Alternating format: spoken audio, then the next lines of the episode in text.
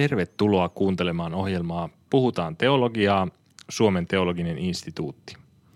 Minä olen Santeri Marjakorpi, Suomen teologisen instituutin eli STIn pääsihteeri.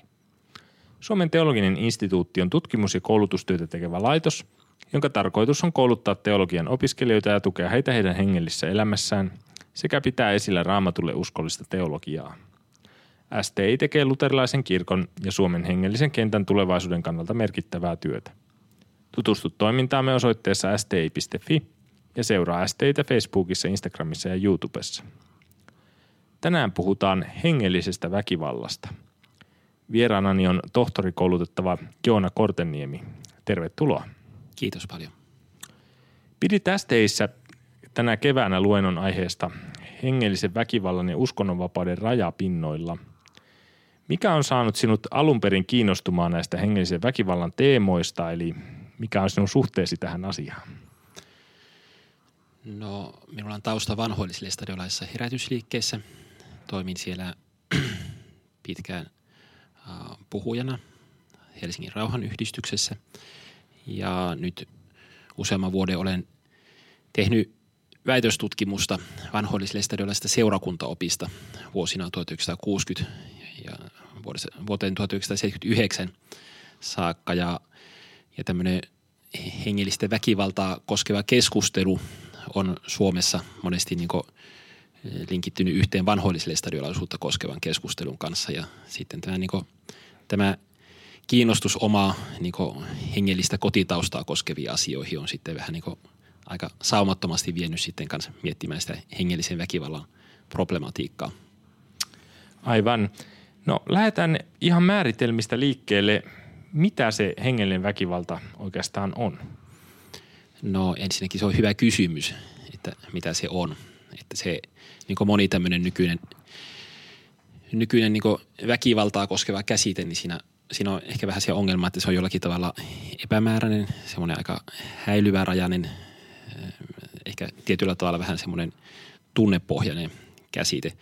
Mutta noin lyhyesti sanoen, niin hengellisellä väkivallalla tarkoitetaan niin henkistä väkivaltaa, joka tapahtuu uskonnollisessa kontekstissa ja ehkä niin erityisesti niin uskonnollista kieltä hyödyntäen.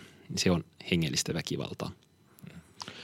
No hengellistä väkivallasta on tehty paljon tutkimusta. Osaisitko jollakin tavalla vähän esitellä sitä ja vähän kertoa, mitä siitä tutkimusta pitäisi ajatella? No se siinä hengellistä väkivaltaa koskevassa suomalaisessa keskustelussa, niin siinä on ollut ehkä kaksi semmoista intensiivistä vaihetta. Että ensimmäinen intensiivinen vaihe oli 1980-luvun alussa, kun vanhollislestadiolaisuuden hoitokokoukset oli noussut voimakkaaseen julkiseen keskusteluun silloin 1970-luvun lopussa.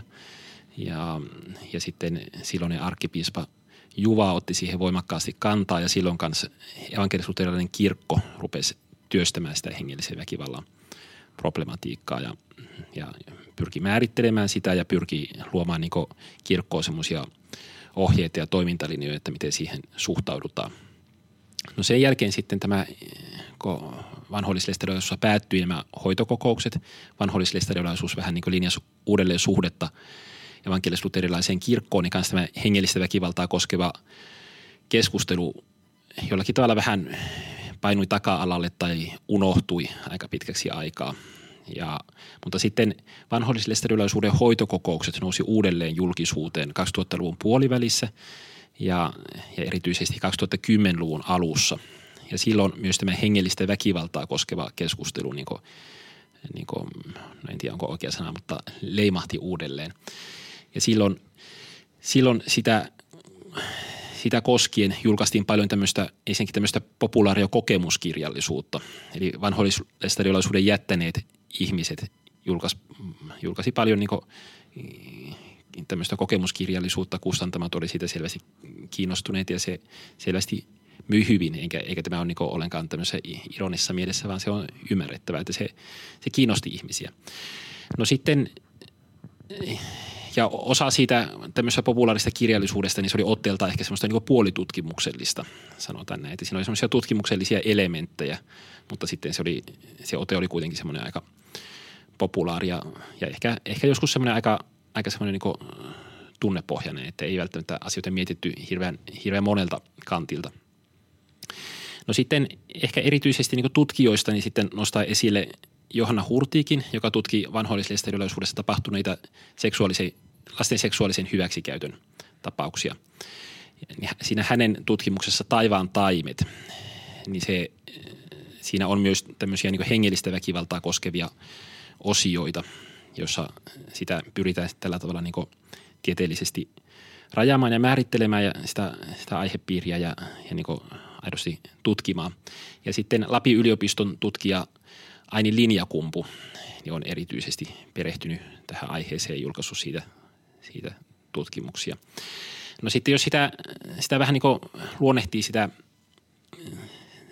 tai vähän niin määrittelee sitä, että minkälaista se tutkimus on ja analysoi sitä, niin se on, niin se on kyse tämmöisestä, niin kuin, tämmöisestä niin kuin mm, kriittisen emansipatorisen tutkimuksen alaan kuuluvasta niin ilmiöstä.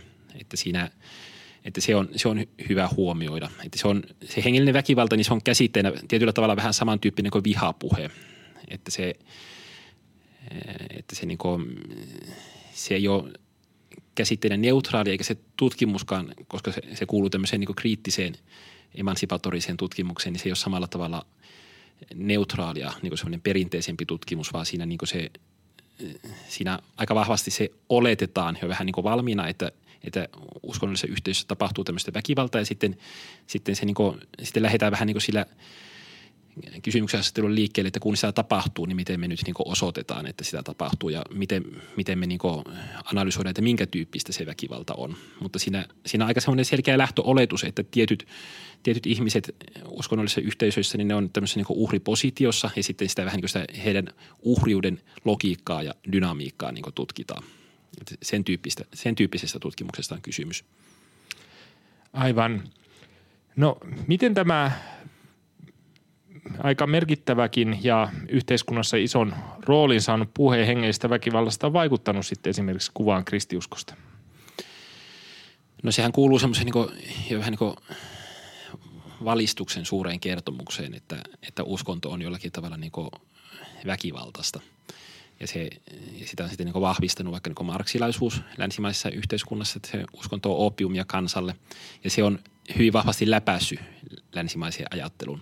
Se että, että niin kuin uskonto on jollakin tavalla kahlitsevaa, jollakin tavalla tukahduttavaa, jollakin tavalla niin kuin rajoittaa meidän itse, itse, itsemme toteuttamista.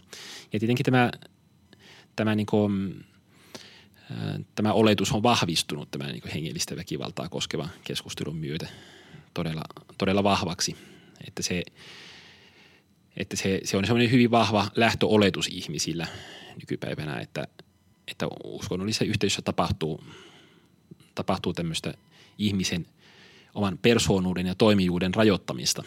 Ja, ja se on tietenkin sillä tavalla hyvä tiedostaa meidän kristittyjen tietenkin, että mitä, mitä johtopäätöksiä sitten tehdään, niin se, se on sitten toisen keskustelun aihe, mutta että ei välttämättä pidä hirveästi ihmetellä, jos meidän niin uskonnonvapautta rajoitetaan, vaan ehkä enemmän kannattaa ihmetellä sitä, että, että ottaen huomioon, kuinka negatiivinen kuva ihmisillä on kristinuskosta, niin on yllättävää, että sitä on rajoitettu niinkin vähän, kun sitä on rajoitettu. No kuitenkin kaikesta sitä huolimatta, niin miksi sitä puhetta hengellistä väkivallasta ei tulisi tukahduttaa? Mikä tärkeä viesti siinä kuitenkin on? No, no siinä on on se tärkeä, tärkeä viesti, että uskonnollisessa yhteisössä voi tapahtua pahoja asioita ja sehän pitää paikkansa. Se pitää paikkansa jo niin kuin, niin kuin Jumalan ilmoituksen valossa, raamatun valossa, kristillisen tradition valossa, niin Jeesuksen elämän valossa. Että jos ajatellaan, että Jeesuksessa Kristuksessa Jumala, Jumala tuli ihmiseksi ja kun Kristus kuoli, niin kuolematon Jumala kuoli niin Kristuksen Kristuksen persoonassa meidän puolesta. Ja millä, millä argumenteilla me ihmiset sitten niin tehtiin se maailman historian suuri rikos, eli murhattiin oma Jumalamme. No me tehtiin se uskonnollisilla argumenteilla. Että me syytettiin meidän, meidän Jumalaa Jumalan pilkasta. Ja sitten tällä, tällä argumentaatiolla sitten Kristus tavallaan niin erotettiin niin omasta kirkostaan, seurakunnastaan, ekskommunikoitiin ja luovutettiin roomalaisille ja sitten, sitten tuomittiin kuolemaan – että se, Ja se, on niin kuin, se kuvaa sitä, että minkälainen tuhovoima on niin vääristyneellä uskonnollisuudella. Että sillä voi, voi vahingoittaa todella radikaalisti, radikaalisti niin kuin, niin kuin viattomia ihmisiä. Sillä uskonnolla on, on selvää, niin jos ajattelemme sitä Kristuksen kuolemaa, että, että ylipapit ja kansan vanhimmat yllyttää kansan huutamaan ristiin naulitse – ja se kans niin siinä he, se heijastelee sitä, että miten kun uskonnolla on semmoinen tietty kyky vedota meidän niin syvimpiin tunteisiin, jos se uskonto vinoutuukin pahan palvelukseen, niin sitten kun se vetoaa niihin meidän syvimpiin tunteisiin, niin se, se voi kiihottaa meidät tekemään niin todella pahoja asioita ja me luullaan tekevämme hyvää tai halutaan luulla, teke, luulla tekevämme hyvää, vaikka me tehdään pahaa. Ja tietenkin se – meidän on niin myös kristittyinä tosi tärkeää tiedostaa se. Ja me ei saa niin siltä viestiltä niin sulkea korviamme, koska sitten voi, voi käydä sillä tavalla, että me jossakin meidän vähimmässä sisaressa ja veljessä sitten niin kaltoa kohdellaan itse asiassa Kristusta ja uskonnollisilla perusteilla.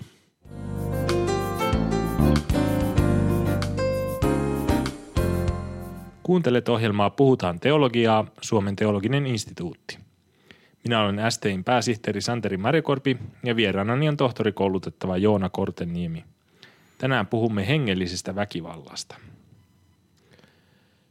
No miksi ei pidä omaksua kritiikittömästi sitä näkökulmaa, jota usein näissä hengellisen väkivallan tutkimuksissa tuodaan esiin tai ehkä kaikkia näkökulmia, mitä siellä, siellä tuodaan esiin. Minkälaisia ongel- metodologisia ongelmia esimerkiksi niissä on taustalla? No sitä ei pidä omaksua kritiikittömästi sen vuoksi, että se, niin kuin kaikki tutkimus, niin se pohjautuu tiettyihin lähtöoletuksiin. Ja se, no siinä on niin useita lähtöoletuksia, mihin tämä hengellistä väkivaltaa koskeva tutkimus pohjautuu, mutta yksi lähtöoletus, joka siellä aika selkeästi on taustalla, niin on, on semmoinen tietty ateismi. Niin kuin tavallaan kaikki länsimainen tiede valitettavasti nykyisin, niin se pohjautuu metodologiseen ateismiin. Mut, ja hengellisessä väkivaltaa koskevassa tutkimuksessa, niin siinä se metodologinen ateismi, tai ehkä se on tietyllä tavalla vielä vahvempaa kuin metodologinen ateismi, mutta se ateismi niin on, on vähän niin kuin sitä, että, että siinä oletetaan, että tämmöinen aika, aika vahvasti, että tämmöinen sekulaari länsimainen antropologia pitää paikkansa – ja, ja että niin uskonnon tehtävä on tukea, terve, terve uskonnollisuus on semmoinen, se tukee ihmisen tämän puoleista hyvinvointia. Eli se, ja, ja sitten taas niin tämmöinen vääristynyt uskonnollisuus, niin se jo, niin kuin, vahingoittaa ihmisen tämän puolesta hyvinvointia rajoittamalla jollakin hänen, tavalla hänen niin itsensä toteuttamista ja hänen, hänen niin persoonuutta ja rajaamalla niiden, niiden vaihtoehtojen määrää, joita, joita hänellä on – ja, ja tavallaan totta kai on, tässäkin täytyy, täytyy sitten niin tietenkin huomata se, että, että, että totta kai uskonto voi vääristyä myös sillä tavalla, että se perusteetta, huonoin perustein niin rajaa ihmisen tämän puolesta hyvinvointia. Niin kuin tämmöisessä niin lahkotyyppisessä uskonnollisuudessa niin saattaa olla semmoisia hyvin mielivaltaisia sääntöjä, jotka hankaloittaa ihmisten elämää, mutta, ne ei, mutta niillä ei ole mitään niin hengellistä arvoa. Ja, ja totta kai semmoiset, semmoista on, on niin tärkeää välttää. Ja sillä tutkimuksella voi olla semmoinen niin hyvä muistutus. Se voi olla semmoinen hyvä muistutus meille siitä. Mutta se kuitenkin semmoisen kristiuskon peruslogiikkaan kuuluu se, että, että, että tuon puoleinen yliluonnollinen on ensisijasta verrattuna, verrattuna tämän puoleiseen. Ja, ja niin tuon puoleisen ja yliluonnollisen vuoksi on on tärkeää olla valmis luopumaan. Kristuksen seuraamisen vuoksi on tärkeää olla valmis luopumaan tämänpuoleisista hyvyyksistä. Eli, eli kristiusko on kuulunut, tämmöinen tietty askeettinen niin dynamiikka jo ihan, ihan alusta alkaen. Ja se, se näkyy jo evankeliumissa, että, että Jeesus kehottaa niin kieltämään itsensä, ottamaan ristinsä ja seuraamaan häntä. Ja, ja sillä tavalla on, on selvää, että, että tämmöisen niin kuin, niin kuin perinteisen kristinuskon ja, ja tämän hengellistä väkivaltaa koskevan tutkimuksen semmoiset peruslähtökohdat on tietyiltä osin erilaisia. Ja jos me omaksutaan se kritiikittömästi se tutkimus, niin se, me voidaan, voidaan päätyä semmoiseen, semmoiseen niin kuin, voidaan päätyä hylkäämään niin omasta traditiostamme jotakin tosi olennaista ja rampauttamaan niin kristiuskoa todella pahasti. Sitten mainitsit tuossa jo alussa, että tämä hengellisen väkivallan määritelmä ei ole mikään ihan yksinkertainen kysymys ja siinä voi monesti olla vähän tämmöisiä tunnepohjaisia tai muita määritelmiä. Niin miksi monet hengellisen väkivallan määritelmät ovat itse asiassa aika ongelmallisia? No, no niin kuin mon, monessa, siis nykykeskustelussahan yksi semmoinen vahva perusjuonne on, että, että tämä niin väkivallan käsitettä, joka alun perin on tarkoittanut niin kuin, niin kuin lähinnä fyysistä väkivaltaa, niin sitä on niin vähitellen vuosien ja vuosikymmenten saatossa laajennettu, joka on tietyllä tavalla perusteltua. Että jos ajatellaan vaikka käsitettä henkinen väkivalta, niin totta kai on selvää, että, että ihmistä voi vahingoittaa niin henkisillä keinoilla. Mutta sitten se aina, aina kun sitä laajennetaan sitä käsitettä, niin on, on tietenkin se riski, että se laajenee niin pitkälle, että se ei tarkoita enää oikein mitään. Ja ja ehkä, ehkä nyt meidän niin yhteiskunnassa niin aletaan olla niillä rajoilla, että sitä on laajennettu sitä väkivallan käsitettä niin pitkälle, että, että melkein mikä tahansa on, on väkivaltaa ja sen takia ja voi melkein kysyä, että onko sitä laajennettu niin pitkälle, että se itsessään alkaa olla jo väkivaltaa. Että ihmiset joutuu melkein pelkäämään enemmän sitä, että he syyllistyy väkivaltaan, kuin että sitä väkivaltaa oikeasti tapahtuu. Ehkä tämä nyt on vähän liian vahvasti yleistetty, mutta ehkä, ehkä näille rajoille ollaan päädytty – No, no siis se hengellisessä, niin kuin monessa muussakin tämän väkivallan käsitteen laajennuksessa, niin siinä hengellisen väkivallan käsitteessä on se ongelma, että sitä määritellään semmoisilla sanoilla, että se, että sen, että siinä sillä hänellä, joka ilmoittautuu hengellisen väkivallan kokijaksi, niin on, on hyvin, hyvin vapaat kädet siinä niin kuin, niin kuin tuota, ilmoittautua siihen positioon. Ja sitten niin kuin, määritellä se, että mitä se on se väkivalta, mitä hänelle on tapahtunut.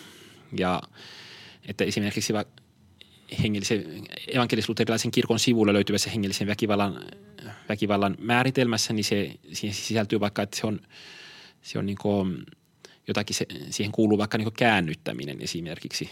No se käännyttäminen, sillä tietenkin nykyään on tietyssä määrin niin negatiivinen kaiku, mutta siis ihan semmoisena niin perus sisällöltään sehän tarkoittaa sitä niin pyr- pyrkimystä siihen, että joku omaksuu kristinuskon. Ja se on alun perin ollut positiivinen käsite. On ajateltu, että kristittyjen tehtävä on käännyttää, käännyttää ihmisiä niin Kristuksen seuraajiksi. Eli pyrkiä aktiivisesti siihen, että ihmiset ottaa vastaan evankeliumia ja heistä tulee Kristuksen seuraajia. Ja tietenkin siihen se, että se on saanut semmoista tiettyä negatiivista kaikua, niin on sillä tavalla perusteltua, että, että siinä kun aktiivisesti pyrkii tekemään ihmisistä Kristuksen seuraajia, niin ei saa olla liian aktiivinen sillä tavalla, että ei kunnioita heidän vapautta. Mutta sitten jos se niin määritellään jo itsessään väkivallaksi, niin sehän tarkoittaa sitä, että, että siinä että, että, että se voidaan ymmärtää sillä tavalla, että kristityt ei oikeastaan enää saisi ollenkaan aktiivisesti pyrkiä tekemään ihmisistä Kristuksen seuraajia. Että, että, se, että meidän tulisi olla niin täysin tai lähes täysin passiivisia siinä ja ainoastaan jos ihmiset tulee vaikka mm, tulee kysymään meiltä meidän uskosta, me saataisiin puhua siitä tai tällä tavalla. Ja että heti paikalla, jos me ollaan siinä evankeliumisessa aktiivisia, niin me syyllisytään hengelliseen väkivaltaan.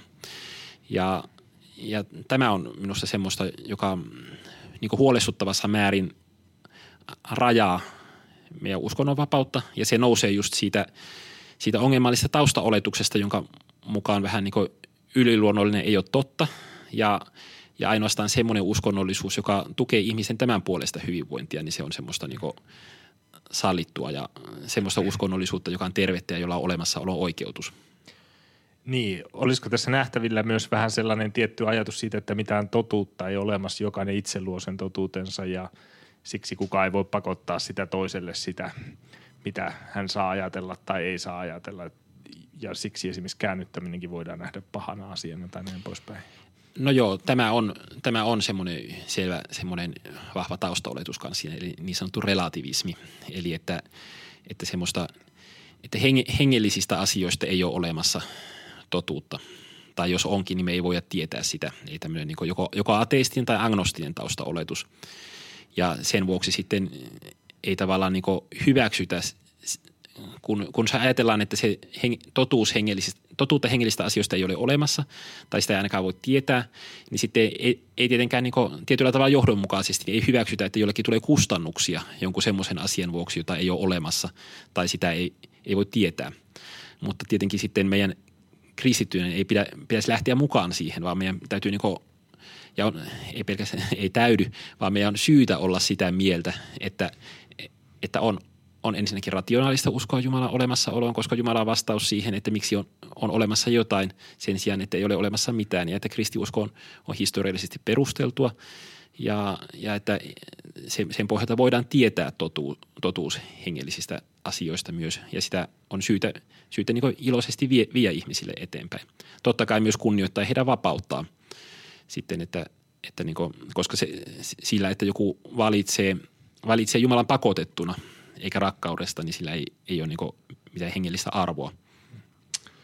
No miksi tässä puheessa hengellisestä väkivallasta voi olla mukana myös semmoisia totalitaristisia tendenssejä? No tuo onkin tärkeä kysymys. Eli, eli siinä hengellisestä väkivaltaa koskeva, koskevassa tutkimuksessa sitä seuranneessa keskustelussa, kirkollisessa ja yhteiskunnallisessa keskustelussa, jota on käyty, käyty, käyty esimerkiksi vaikka kotimaa, kotimaa-lehdissä Kotimaa 24 sivustolla ja, ja tuota, muissa medioissa, niin siinä esimerkiksi tämä tutkija Aini Linjakumpu, niin sehän on niin tietyissä yhteyksissä toivonut, että, että tämä hengellistä väkivalta, hengellinen väkivalta niin lisättäisiin rikoslakiin, että se niin kiellettäisiin, kiellettäisiin ihan, niin kuin, niin kuin, ihan, ihan omalla pykälällään laissa. Ja, ja, ja monissa puheenvuoroissa on tuotu esille, että toivottaisiin, että niin valtio ja yhteiskunta puuttuisi niin voimakkaammin tähän hengelliseen väkivaltaan. Ja, ja tavallaan siinä on – kun, kun tämä hengellisen, hengellisen väkivallan käsite on, on tällä tavalla löysä, se jättää, jättää niin voimakkaasti niin määrittelyvaltaa hänelle, joka ilmoittautuu hengellisen väkivallan kokijaksi, niin on, on sitten vaara, että, että valtio rupeaa hyvin totaalisesti valvomaan niin sitä, että kansalaiset ei tee vääriä valintoja näissä hengellisissä ja uskonnollisissa asioissa. Ja, ja semmoinen valtio – ja yhteiskunta, joka niin valvoo kansalaisiaan totaalisesti, niin se on määritelmällisesti totalitaarinen. totalitaarinen. Eli tämmöisessä niin perinteisessä länsimaisessa liberaalissa demokratiassa niin semmoinen yksityiselämän ala on laaja. Valtio kunnioittaa kansalaisten yksityiselämää ja anta, antaa kansalaisille niin jättää kansalaisille mahdollisuuden tehdä myös omassa elämässään vääriä valintoja. Esimerkiksi mennä vaikka epäterveeseen uskonnolliseen yhteisöön, yhteisöön ja sitten kärsiä sieltä ja sitten mistä viisastuneena sitten ihminen voi lähteä sieltä pois ja mennä, mennä parempaan, parempaan uskonnolliseen yhteisöön. Mutta jos sitten valtio, valtio alkaa valvoa sitä, että kansalainen ei tee semmoista tyhmää ratkaisua, että menee, menee epäterveeseen uskonnolliseen yhteisöön, niin siinä alkaa väistämättä olla jo kyse niin totalitaristisesta valtiosta – No vielä lyhyt viimeinen kysymys. Miksi kuitenkin pitää pitää mielessä se, että tämä hengellinen väkivalta voi olla semmoinen vakava asia, jota tulee pitää mielessä näissä ää, yhteisöissä. Vaikka siinä on näin paljon ongelmia, niin, niin vastaatko vielä tähän lyhyesti? No, no kyllä, tämä on tosi tärkeä kysymys ja pala, palaan siihen, että, se, että jos me ihan luetaan evankeliumeita, luetaan niin Kristuksen elämää – niin semmoinen hyvin, hyvin selvästi hyvin keskeinen juonne Jeesuksen elämässä, yksi keskeisimpiä on hänen konflikti fariseusten kanssa. Ja, ja, tuota, ja fariseusten käyttäytymisessäni niin on, on selviä tämmöisiä nykyterminologialla sanoen niin hengellisen väkivallan piirteitä. Eli, eli he tuomitsee ihmisiä, haluaa ihmisille, jos he tekevät virheitä, ankaria rangaistuksia – halveksi, halveksi muita, eristää ihmisiä toisista ja, ja eristäytyy muista ihmisistä. Eli, eli kaikkea sitä, mitä tässä niin hengellistä väkivaltaa koskevissa kokemuspuheenvuoroissa ja tutkimuskirjallisuudessa esiintyy. Ja sitten ja Jeesus suhtautuu näihin, näihin fariseuksiin, eli näihin, näihin ylpeisiin ja tuomitseviin lainausmerkeissä hyvin uskovaisiin, niin hyvin niin kuin ankarasti, paljon ankarammin kuin vaikka avion rikkojiin, publikaaneihin, semmoisiin niin sanottuihin julkisyntisiin. Että Jeesus, Jeesus jollakin tavalla selvästi näkee sen fariseusten toiminnan paljon ongelmallisempana ja paljon niin ihmistä hengellisesti vahingoittavampana kuin tämän, tämän tämmöiset niin julkisetkaan synnit. Ja sen, sen vuoksi, jos me halutaan ymmärtää, kuka Jeesus on, niin meidän on selvästi niin tärkeää ottaa vakavasti se vaara, että meistäkin voi tulla fariseuksia. Ja, ja tämä on se, se keskeisin syy, että miksi se hengellisen väkivallan ongelma kannattaa ottaa vakavasti. Eli että jos me haluamme olla aitoja Kristuksen seuraajia ja Kristuksen ystäviä, niin meidän on tärkeää varoa sitä hengellistä väkivaltaa. Kiitos Joona Korteniemi tästä keskustelusta. Kiitos. Kuuntelit ohjelmaa Puhutaan teologiaa, Suomen teologinen instituutti. Minä olen Santeri Marjokorpi. Koulutamme STIssä teologian opiskelijoita ja pidämme esillä raamatulle uskollista teologiaa. Mikäli haluat, että kirkoissa, herätysliikkeissä ja hengellisissä järjestöissä on tulevaisuudessakin klassiseen kristiuskon sitoutuneita työntekijöitä, tule tukemaan toimintaamme osoitteessa sti.fi. Kiitos kun olit tänään mukana.